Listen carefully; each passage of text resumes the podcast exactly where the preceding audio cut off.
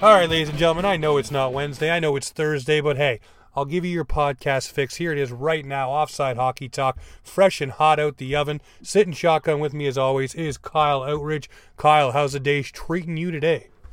Well, sir, it's uh, it's a little gray here, but uh, not a bad day. It's always a good day to talk hockey and chat with you. How you doing, sir? You know what? Bouncing back from that migraine yesterday, it's a, a fuzzy duck feeling, man. I can't remember much of yesterday, and obviously Today I sound like I got a mouthful of marbles, so we'll fumble through this and have a little fun with it. Sorry, but you cut out there. Say that again. I said we'll fumble through it and have a little fun with it. Well, fumble we will, sir. Apparently, uh, lost lost connection there for a second, but uh, yeah, let's get to it. well, as always, we're proudly brought to you by Muskoka Spray Foam Insulation. Need your home spray foamed? Check out Drew and the crew at msfi.ca today, and of course Highland Custom Builders. Your vision built custom. Kyle, rumblings around Leafland, and everybody's getting excited because of a chat between Pierre LeBrun and one Wayne Simmonds uh, a lot of people asking Wayne Simmonds if he's going to sign or when will he sign with his hometown Toronto Maple Leafs. And of course, he retorted to Mr. Pierre LeBrun with uh, the thought has crossed my mind. Now, Leaf fans are clamoring, but I have to wonder are you going to get Wayne Simmonds that will be effective in your top six? Possibly. Or is Wayne Simmonds more of the guy that we've seen for the past couple of seasons? A little banged up and a kind of shell of him former former self. Now I would love the Wayne Simmonds that always used to snipe on the Maple Leafs, bring that little snarl and the tenacity. Um, I'm wondering, Kyle, without mentioning price tag right now, at face value, would you take a Wayne Simmonds on this roster? Uh, well, I mean, if you like you said, if you get Wayne Simmonds the, from three years ago, sure, I would love Wayne Simmonds from three years ago. Um, I mean, even Wayne Simmonds, just a just a healthy Wayne Simmonds. You know, uh, I would definitely uh, definitely welcome him into the Leafs lineup. But I did tweet this out um, when when I seen the report. I mean, he brings that offensive little touch, but he, he brings you that that grit, and you know, it's uh it's almost like a Kyle Clifford, but with a little more uh, offensive flair to it. And uh, you know, I think that's definitely something the Leafs could work with. Um, can he be your, your, the old top six Wayne Simmonds? That's it's in the air, but I mean, if he can fit into your top nine and, and, and, and contribute and, and bring that, that, that, that grit to the to the to the Leafs lineup, then um, I, I think I think it would be a good deal if we get him for the right price. Now, a lot of people are saying, you know, you can't just add him and then subtract Clifford and say, well, Wayne Simmonds is your uh, be all end all on the snarl physical side of things and, and dust your hands of it. Um, for me, I look at it like this: if he's coming in and wants a one-year, five million dollar deal like he did with the New Jersey Devils last year, I say no right off the bat. But if he comes in with a realistic expectation of wanting to rekindle or refine his career, a la Patrick Maroon or that ilk of player, um, you know, maybe for a one-year, 1.5 or one mil deal, I would take Wayne Simmonds on your in your bottom six. You know, if you bring back Spets at 750k again, you know, what's wrong with a line of, you know, Wayne Simmonds, Jason Spezza, and toss in X, you know, young player on the other side, maybe a Korshkov or someone, and have that rod as your third or fourth line. I mean, that ain't too shabby. And you especially know if you get a healthy version of Wayne Simmonds, he can contribute more. And if he's on that lower end of a contract, you know he's going to have that snarl in his belly to want to perform and do well to get one more big payday. So it may be a match made in heaven where he's had a kind of a down year. The cap is flat. The Leafs are looking for a player like him. It seems to check all the boxes. And like you said, if he's healthy, maybe this might be where we go. And maybe he takes the show me deal and goes and makes his money elsewhere after next year. But I would like him to, to be on the roster if he can perform and do well. And if he's a million dollar contract and doesn't work out, you can bury him the minors and not worry about the hit.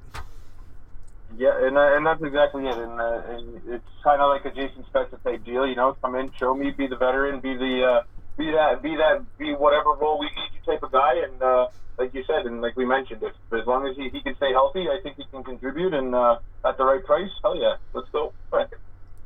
So the other thing that came across yesterday and in the past couple of days is another Leafs defenseman, obviously one who's signed, hasn't got to play with the Leafs as of yet, but that's Mikko Lehtonen. Um, obviously, there's a lot of hype going on around this guy. Uh, everything he does is underneath a microscope over in the KHL right now. Um, you know, putting up the goals, putting up the assist. He's showing his fancy skating moves. They're, they're calling it the Mikko Lehtonen show. and he's he's putting it on. And Leafs fans are getting excited. Kyle, do you get excited about a KHL player um, before they get here, or would you rather wait until he gets here to see the fanfare heaped upon him? Because right now everybody's uh, clamoring for this guy, and I think it might set the expectations just a little too high. Yeah, and, and I, I mean it's something you got to be you got to be careful of when you got the uh, the KHL guys or or you're I mean like you can't you can't deny European style of hockey is different than the NHL and you can't you can't contest that. So um, I mean it's hard to get a good grade on on what he's going to be in the NHL. Um, but I mean for the offensive side, it's great to see him putting pucks in the net and uh, being offensive and I mean, he he's got size, so you know he can he can get in there and be and be a be a be a be a big guy in the corner and, and throw his body around. So, um, I mean, I, I don't go too crazy over the KHL stats. I mean, you can you can be lights out in the KHL, come to the NHL on smaller ice surface and tighter, faster game style, and uh, you know it's it's not all the same. So uh, I I will like I'd like to see him play, you know, with the Leafs and, and see what he can really do. But uh, definitely some positive positivity for the offensive side of his game. No, definitely. I mean, it's not something the Leafs need another puck moving good defenseman, but you know, it doesn't hurt to have them in your system. Dangle as trade bait, whatever it may be. Um, it seems that Kyle Dubas threw a little cold water as well on the Freddie Andersen rumors, saying that he's not shopping him. They are listening. Um, apparently, he did have a couple conversations with Andersen and let him know that they're not going to move him just for the sake of moving him. Um, you know, I, like I told you before, felt like it was a, a crappy way to treat a goaltender who's gotten you so far and the way that it was being handled. I'm very glad, you know, Kyle Dubas with his hand on nature, you know, reached out to Freddie, talked to him, smoothed it over, it seems. And you know what? I still am in the boat that Freddie will be here next year and we'll see what happens rolling the dice because I, I don't see them going get Matt Murray. Um, I just don't. And Robin Lehner looks like he's about to ink a longer term deal with the Vegas Golden Knights as well. So that's another option off the table as we talked with, uh, you know, Frizz the other day, and that was one of his options. I'm thinking right now the Toronto Maple Leafs are going to stay pat with what they have in net and try to bolster their defense, and that's the way they're going to go. Yeah, and I mean, like Dubas, Dubas flat out said he's not going to move Andersen unless he gets an upgrade, and I, I mean, uh, Matt Murray, you know, we've we've chatted about him and what he can offer, but I, I mean, at the end of the day, um, I think I think we see Andersen back in net to start the year for for sure next year, and uh, you know, possibly a trade deadline act deal or something like that. He might be moved, but um, I mean, if the Leafs are playing well and he's playing well, I, I definitely see the Leafs riding him out and. Uh, giving him that opportunity. As far as the, the rumors that uh, Dubas hadn't talked to Andersen, I I, I don't know how much of that's true. I'm glad they that it came out that they've had a chat and, and you know Dubas has cleared the air. But um, I mean, I know Andersen's well respected within the Maple Leaf organization, and uh, I'm sure Dubas and them had conversations with him to let him know what was going on. So, uh, but I, like I said, I, I, don't see anything happening unless it's an upgrade, and there's not really an upgrade out there better than Andersen in, in, in, right now and what, what, out in the market. So um, I do think we see uh, Freddie back in net for the Leafs fixture. Yeah, I mean, ifs and whats, like I said the other day to Frizz too, and you know, I've been beating this drum. You take any of those goaltenders everybody's mentioning and you put them in front of the Leafs defense.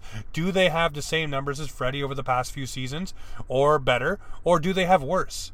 It all depends. Plus, you got to play in the media fishbowl that's known as Toronto. So, you know, throw all those factors in there and throw those goaltenders in there and see if they can handle not only the pressure but the noise as well. And it's one different beast. But uh, we're very lucky today there, Kyle. You know, on Wednesdays and Fridays, we usually get to have a pretty good guest on with us, and today is absolutely no exception. We're having a guy on who's been an NHL scout forever. Uh, he was the GM of the Saint John Sea Dogs. He's none other than Daryl Young. He joins us today. Cannot wait to get him on. How about we bring him aboard, my buddy? All right, ladies and gentlemen, as promised, we are sitting down with a man who has covered and been a part of hockey for a very long time. Uh, he's been a former scout. He was the GM of the Saint John Sea Dogs of the Quebec Major Junior League, and he is none other than Daryl Young. Daryl, how is the day treating you today? Great. It's uh, beautiful and uh, warm here in, in uh, Quispamsis, New Brunswick. There you go.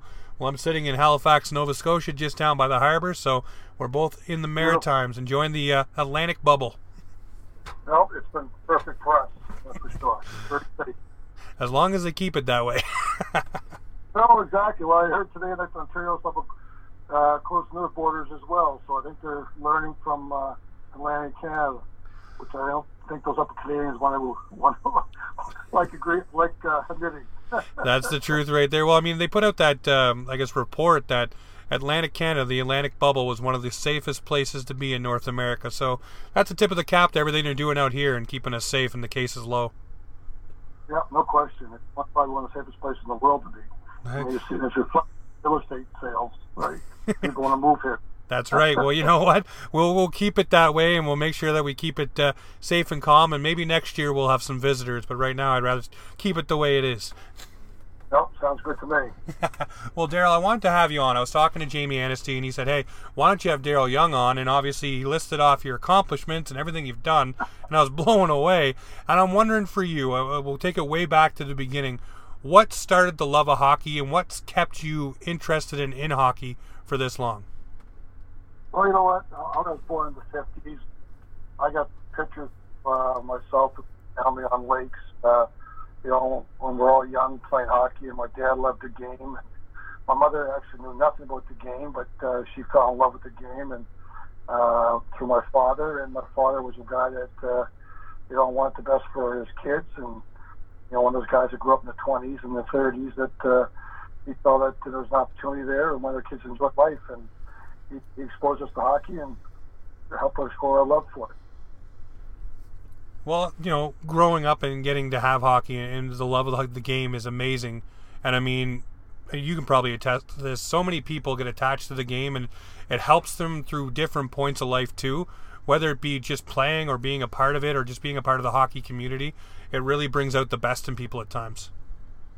Oh, no question. Know, it, uh, hockey reflects a lot of life you know, you deal with adversity, you learn discipline, you learn to set goals, you, you know, you learn to be a good teammate, and whether it's in the, in the office or the business office side of it, or or the hockey hockey team side, or any sport in general, and also you learn about uh, you know honesty and you know and, and character that is revealed, and all those things that uh, help you grow as a person and helps you later on in life. So for you, I mean, we, we talk about your career. Um, you know, what made you want to get into scouting and obviously ultimately into a GM role? But first, we'll talk about the scouting bit. What, what got you into that? Was it just like liking the fact that you can find players and help develop them, bring them along, or what was it for you? Well, interesting is that uh, I'll go back. Uh, I, am more of a coach than a scout. so I, I, you know, I started coaching when I was 12 years old, and uh, working with you know kids years younger than I was, and in high school I was helping coach a Bantam team. And when I was playing at Dalhousie University, it, and that ended. Uh, I, actually, when I was playing at Dal, I worked for Peter Page in, in the hockey schools at Dal, and when my career ended there at age 21, I was coaching short play midget and junior B and senior, and and I did my internship in sport management at uh, Sport Nova Scotia with Brian O'Byrne, and uh, during that time, the, the Year Canada Cup was in Halifax, and met a gentleman named Jack Ferguson, who was, who was head of the OHL scouting, and at that time, uh, the the OHL get players from Canada, and so I was at the, uh, for the under uh, 17 under 18 program, Hockey Canada, through Nova, through Sport Nova Scotia and Scotia, and Jack Ferguson hired me for the OHL, and a couple years later, I'm coaching Dalhousie University in '85, and you know through my time there with meet guys like Sam McMaster, was the GM of uh, of LA Kings. Before that, he worked for the Washington Capitol as the director of uh, recruitment. You know, and meet people along the way, and look at Dal, and then Sam called, called me and from our OHL days. Washington's looking for a part-time scout in the Maritimes in your interest. So I was coaching at Dal for until '98, and he offered me a you know part-time scouting job with, uh, with Washington. I think '87, and I started from there. So for you, when you when you started getting into scouting, I mean, we'll touch on Dalhousie in a sec, because obviously I'm sitting not you know a kilometer away from them right now. Um, yeah.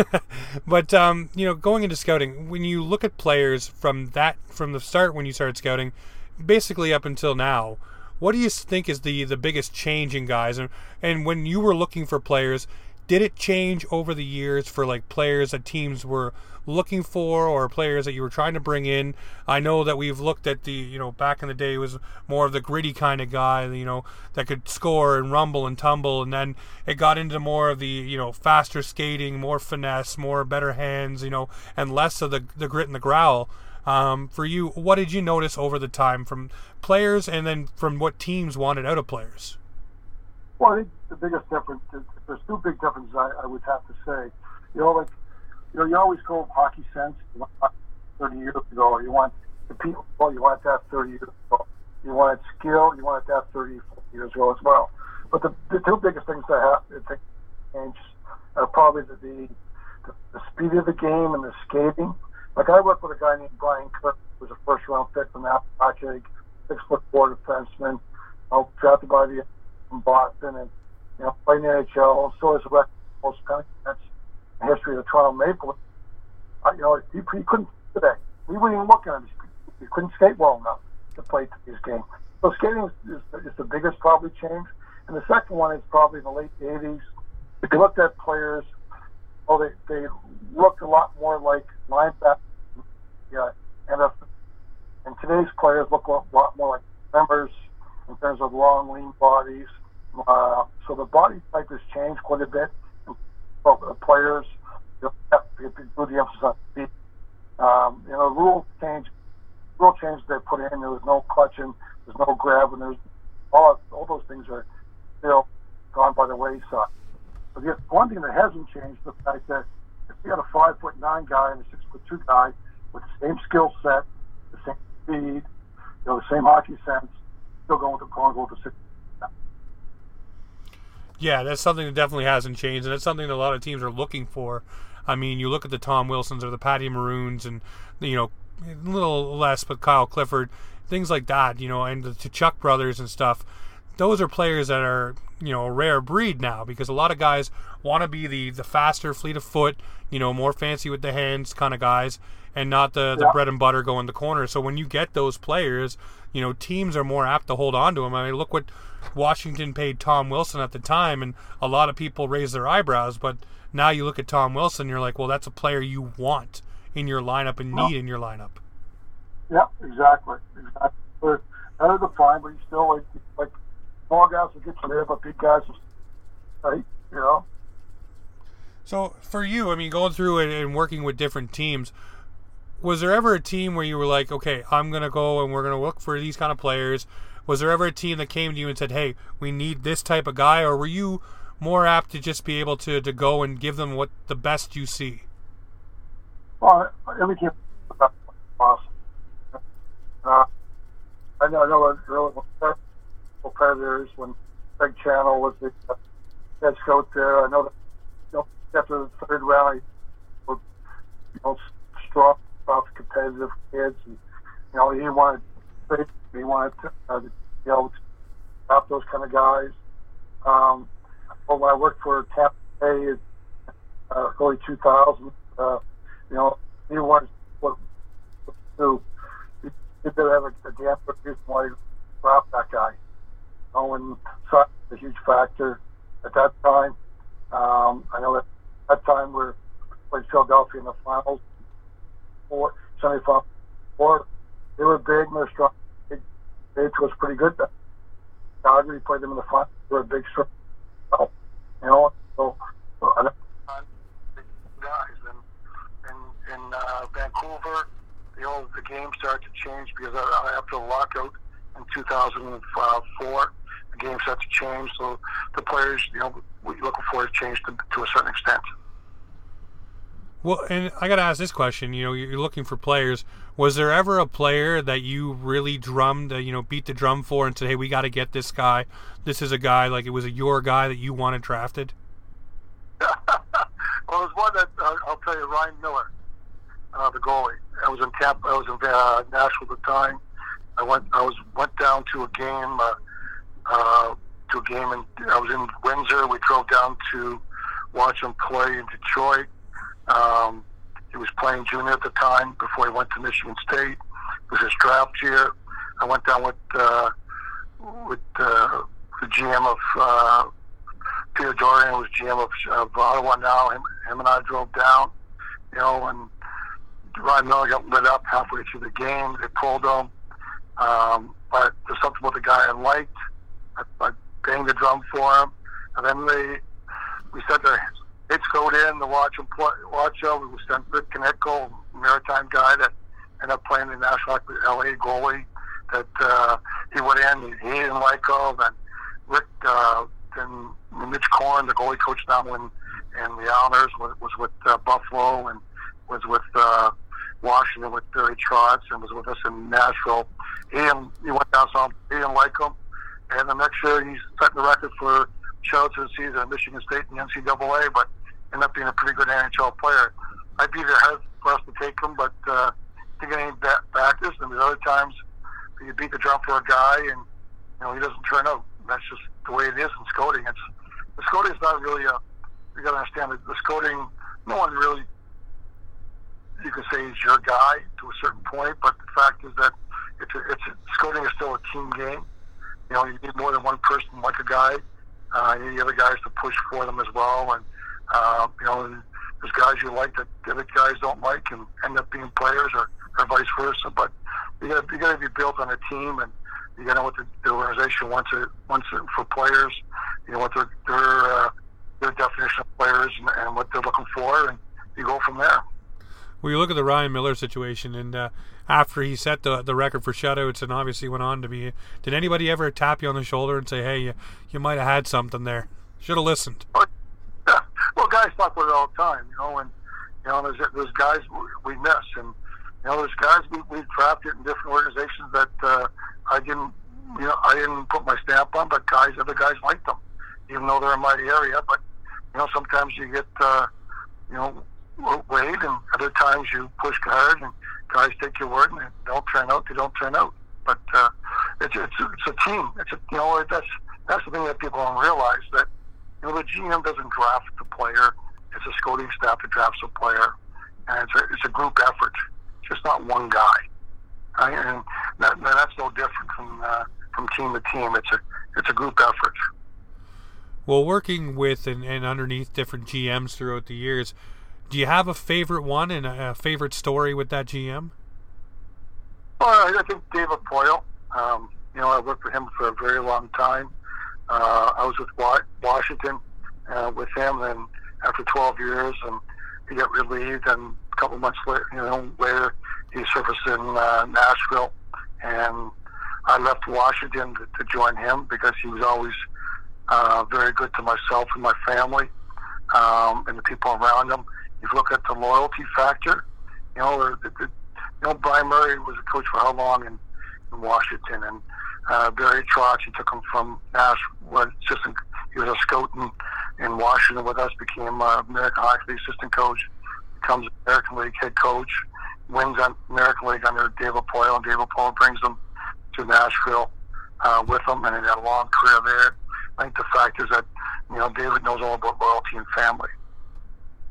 Do you think that's something that goes into the success of the Nashville Predators year in and year out? Just what he's built there, David Poile. Like, I don't even mean just on the ice. I mean off the ice. Uh, there's a whole thing. You know, they, they Smashville for a reason.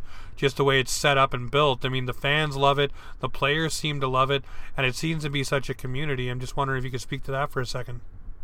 Well, you know, everybody talks about the players, and you know, one of the reasons players have success is because they're consistent and being consistent is a skill in itself. And the same thing applies to organizations as well. If there's consistency through an organization, from the top, you, you better chance your chance of success is increased. And that's one of the things that the Nationals have been pretty consistent with the type of players they want, type of people they hire, type of people they, they draft, type of people they you know trade for, and so forth. Consistency thing. So I got to ask then, on the flip side of that coin, uh, you know, a team that we talk about a lot on this podcast is Toronto Maple Leafs. Um, I'm wondering for you, looking from the outside in for so many years, what do you think is, is wrong in the Maple Leaf organization where they can't seem to, for a while, was not make the playoffs, but then it was now they can't get over the hump. I'm wondering, you, you brought, you know, you've been around a lot of players, a lot of different character. You talked about that a few moments ago. What do you think it is for the Toronto Maple Leafs that needs to get over that hump? Well, I, think that you know, if, of all the places in the world, there's probably a couple of places where you don't want to National Hockey League, and one of them is probably Toronto because the media pressure. Uh, you know, there's so, so much media attention there. There's so much. You can't enjoy the. You can't enjoy. I don't know how you enjoy the game playing in that environment. You know, the, because you can't go for dinner. You can't take your family to a movie. You can't go for lunch anywhere. That people know who you are. And I, I believe that the pressure from, from the media sometimes maybe affects some of the decisions that are made in the past by the organization. And I think it wears on players. You know, I, I believe it, it does. And you want to say, listen to the media, you don't uh, watch TV, you don't you don't go on the internet, but people do. You know, I think that's the biggest. I think that's the biggest factor. You know, look at the, Montreal's the same thing. Uh, Vancouver is, is, is like same way as Montreal and Toronto in terms of media attention. You know, for Roberto Luongo, you know, we had that run in 2011 in Vancouver. You know, he, he, couldn't turn sideways with a camera being in his face. He had no personal time. Yeah, and that would definitely wear and tear. I mean, especially on younger players too that are still trying to find their mental footing in the game. You know, having cameras and lights on. And I think when Lou Lamoriello was in town, I, he shied them all away from that and kind of, you know, I wouldn't say mother hen them, but just kept them safe and you know out of that expectation and out of the media fishbowl, so to speak. And now it's Kyle Dubas, and it's not there the same way. No, you know, uh, you know, anybody who's been who's been around Lou, Lou knows that uh, you know he, he's focused on one thing. That's the team. You know, he'll he'll keep things very close to his chest. He doesn't want interaction on the outside world. You know, if there's a guy that can be perfect in the bubble, he's the guy, right? And then you know, he's the guy living in his own bubble, and only people have to that need to know will know. Well, we spoke a, a few moments ago, you know, about the, being a team of scouts that draft the players. Now, when you were the GM for the Saint John Sea Dogs, I want to ask you, you know, the the hat's kind of different. You know, you're you're look you're leaning on your scouts. You're bringing in different players. Um, for you, having the say as the GM, um, is it the same, you know, with the scouting where you, you know, you, you basically get to put your final stamp on a guy getting drafted by the organization or brought in via a trade? I'm wondering for you, um, is the hat that much different? Well, I, I think it's, it's, a lot different than being a GM in a National Hockey League uh, because you don't have you don't have as much to deal with in the sense that uh, from a daily basis, you know, I, I still saw myself as a scout when I was a GM, and you know, I, I travel a lot to the midget games and the, and the junior games, and then also evaluating the players within our system, and you know, get evaluating other teams for trades. I still kind of wore that hat, probably, you know, more so than an NHL GM would would do. Like tough for David Poile or Jim Benning to get out and see 50, 100 games of junior hockey. Whereas for a GM and as a junior, there shouldn't be any problem getting out to see, you know, uh, 100 to 200 games of uh, midget or, or junior A or major junior games. And um, I, I didn't feel I had to be around our team every day. Uh, every day I was in town, I watched our team practice. Uh, every day I would talk to Danny Flynn on the phone once, if not twice, maybe sometimes three times. Uh, so we all, Danny Flynn and I, had a great uh, line of communication about talking about the team, what the type of players we wanted, and so forth.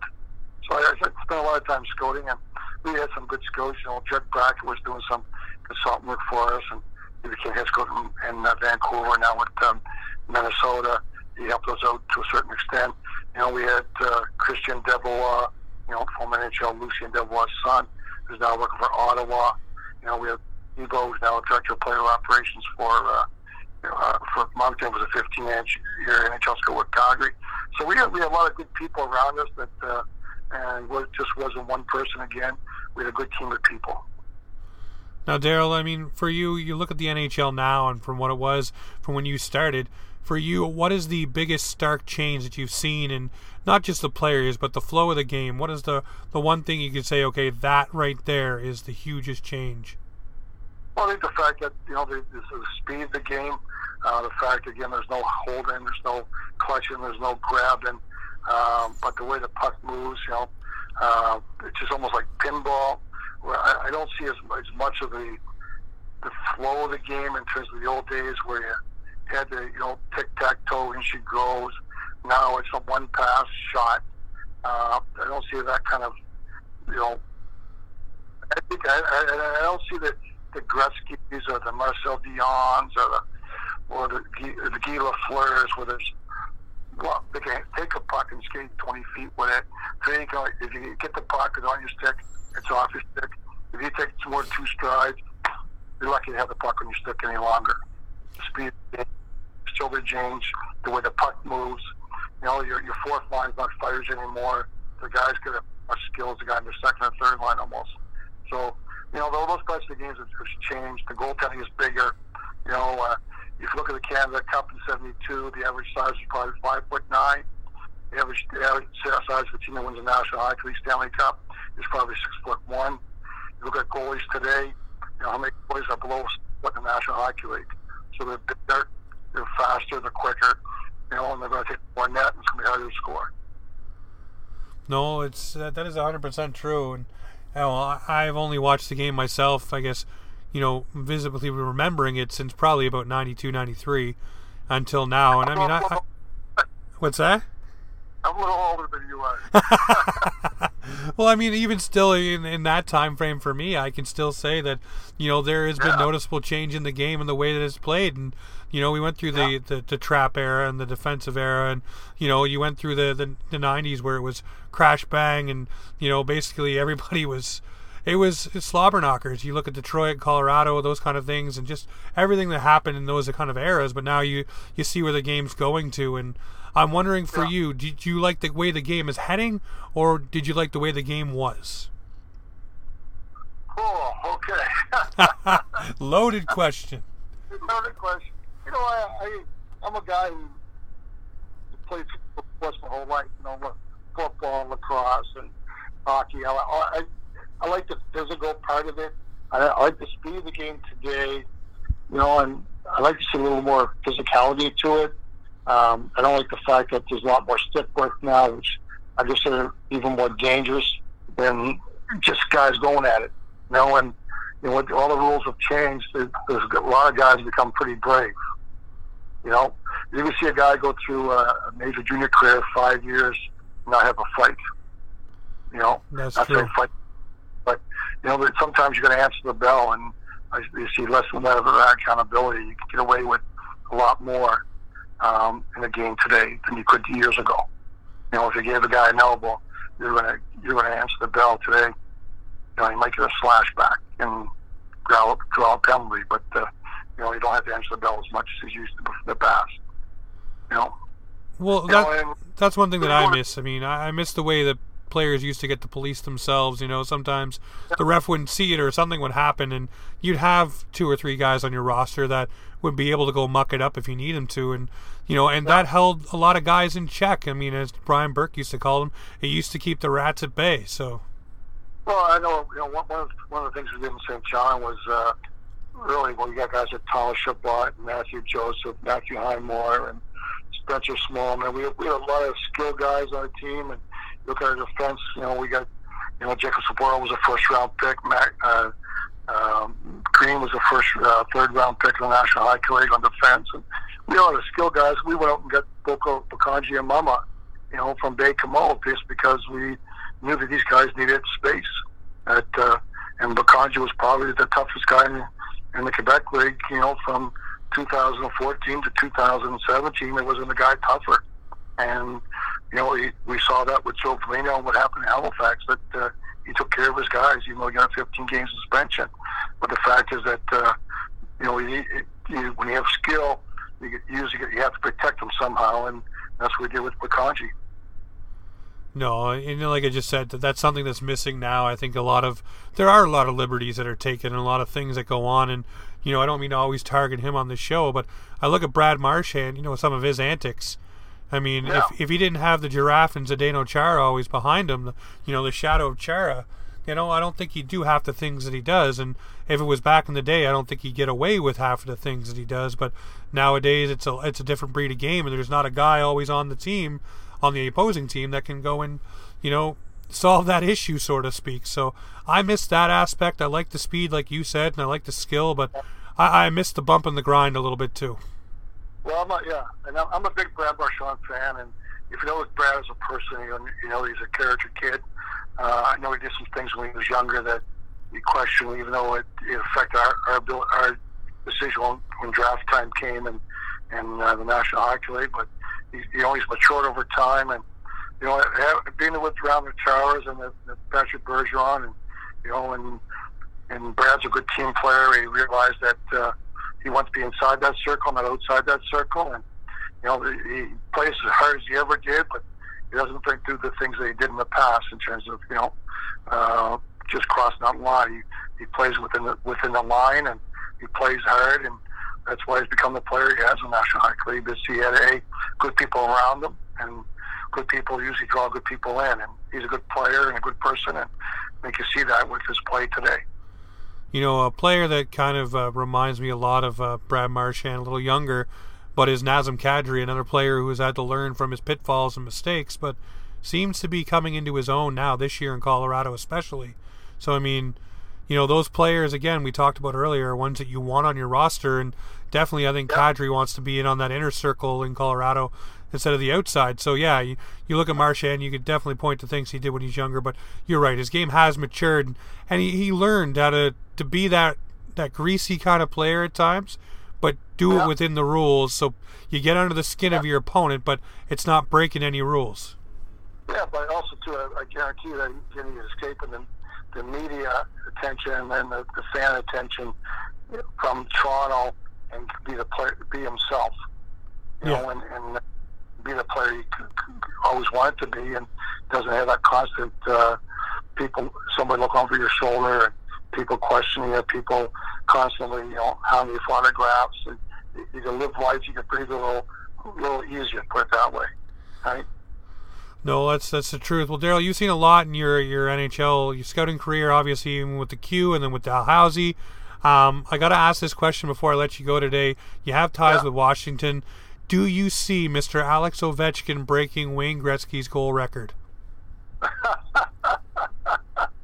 I'm a, I'm a huge Wayne fan. I know, and you know what he's done for the game, and you know the ambassadors he's been for uh, for the game. You know, it, it wouldn't surprise me if he did. But I think it's it's going to be a difficult pace to keep up, just because of the the grind and the speed of the game. As you get older, you lose a step or two, and it's a little tougher as you as you get older. And uh, you know, I, I think it's a challenge for him. Um, if he breaks it, I wouldn't be surprised. But uh, I see Wayne having that record for a long time. You know what? I, I agree with you.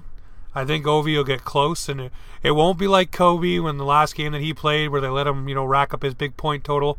I don't think a team's going to let him score 15 to 20 goals in a net just to blow past Gretzky. So I think that one will stay intact. And the last one I want to ask you, we, got four teams left. We have the Islanders, Tampa Bay Lightning, the Vegas Golden Knights, and the Dallas Stars. Um, being around the NHL and around teams, what team do you think has the makeup right now to uh, capture Lord Stanley's mug in the bubble? Well, you know what? That's a very difficult one. You know, I'm a big uh, fan. Him and I have been friends since the our days in uh, Washington back in the late '80s, and I like to see him win another cup uh, there. Plus, one of our clients right now is Noah Dobson, and I know he's not playing much, but he's still part of that experience. I'd like to see him get an opportunity to win it. Um, Tampa Bay, you know, we, I won a cup with Tampa Bay in 2004, so got a little bit of love for them, and um, you know, and then we got then we got Dallas with a Rick Bowness, who's a maritime guy that uh, you know Rick used to pick me up in the uh, in the mid '70s to go play pickup hockey at St. Mary's University with all the Nova Scotia years when I was a high school uh, player, and you know he was playing uh, major junior in uh, Quebec, and then and I played in the American League, and you know I like to see him do well. So it's uh, one of those things like geez, I got connections everywhere on those teams, right? you know, and people people like to see win, right? So I know I, I mean Vegas got to got to got it, you know, and Rick's got that team playing well in Dallas, and you know last night's a two-one game. You know a couple last couple seconds. Now Tampa Bay's got a couple guys banged up. You know, I, I guess I would say uh, just because of uh, our friendships, like to see uh, you know Dallas uh, because Rick and uh, and others because of Trotz and uh, and uh, and Noah Dobson, and either one of those two teams get in the finals, and I'll be a happy guy. well, I gotta, I gotta ask. I mean, I know it's that last question, but Rick Bowness with the, the Dallas Stars, do you not see them taking that intern tag off and making him the full time head coach? Yeah, I, I think that the, the fact that they won that game seven, and you know, coming back and went last couple minutes, tying tying up last couple minutes, and went in overtime, and you know, the way to turn that team around after the, the you know he stepped in there. I, I can see him being, you know, a job for him.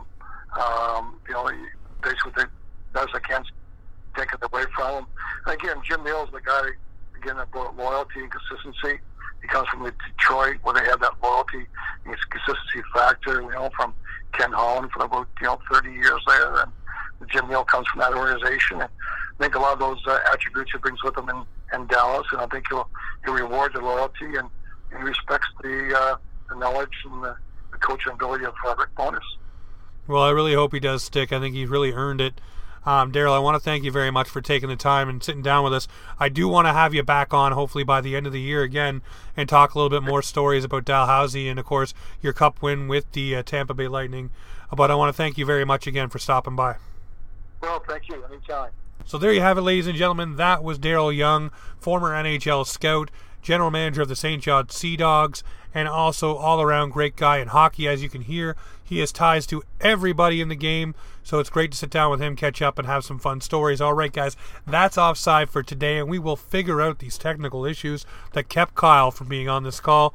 Ladies and gentlemen, this is Offside Hockey Talk, where hockey comes to talk.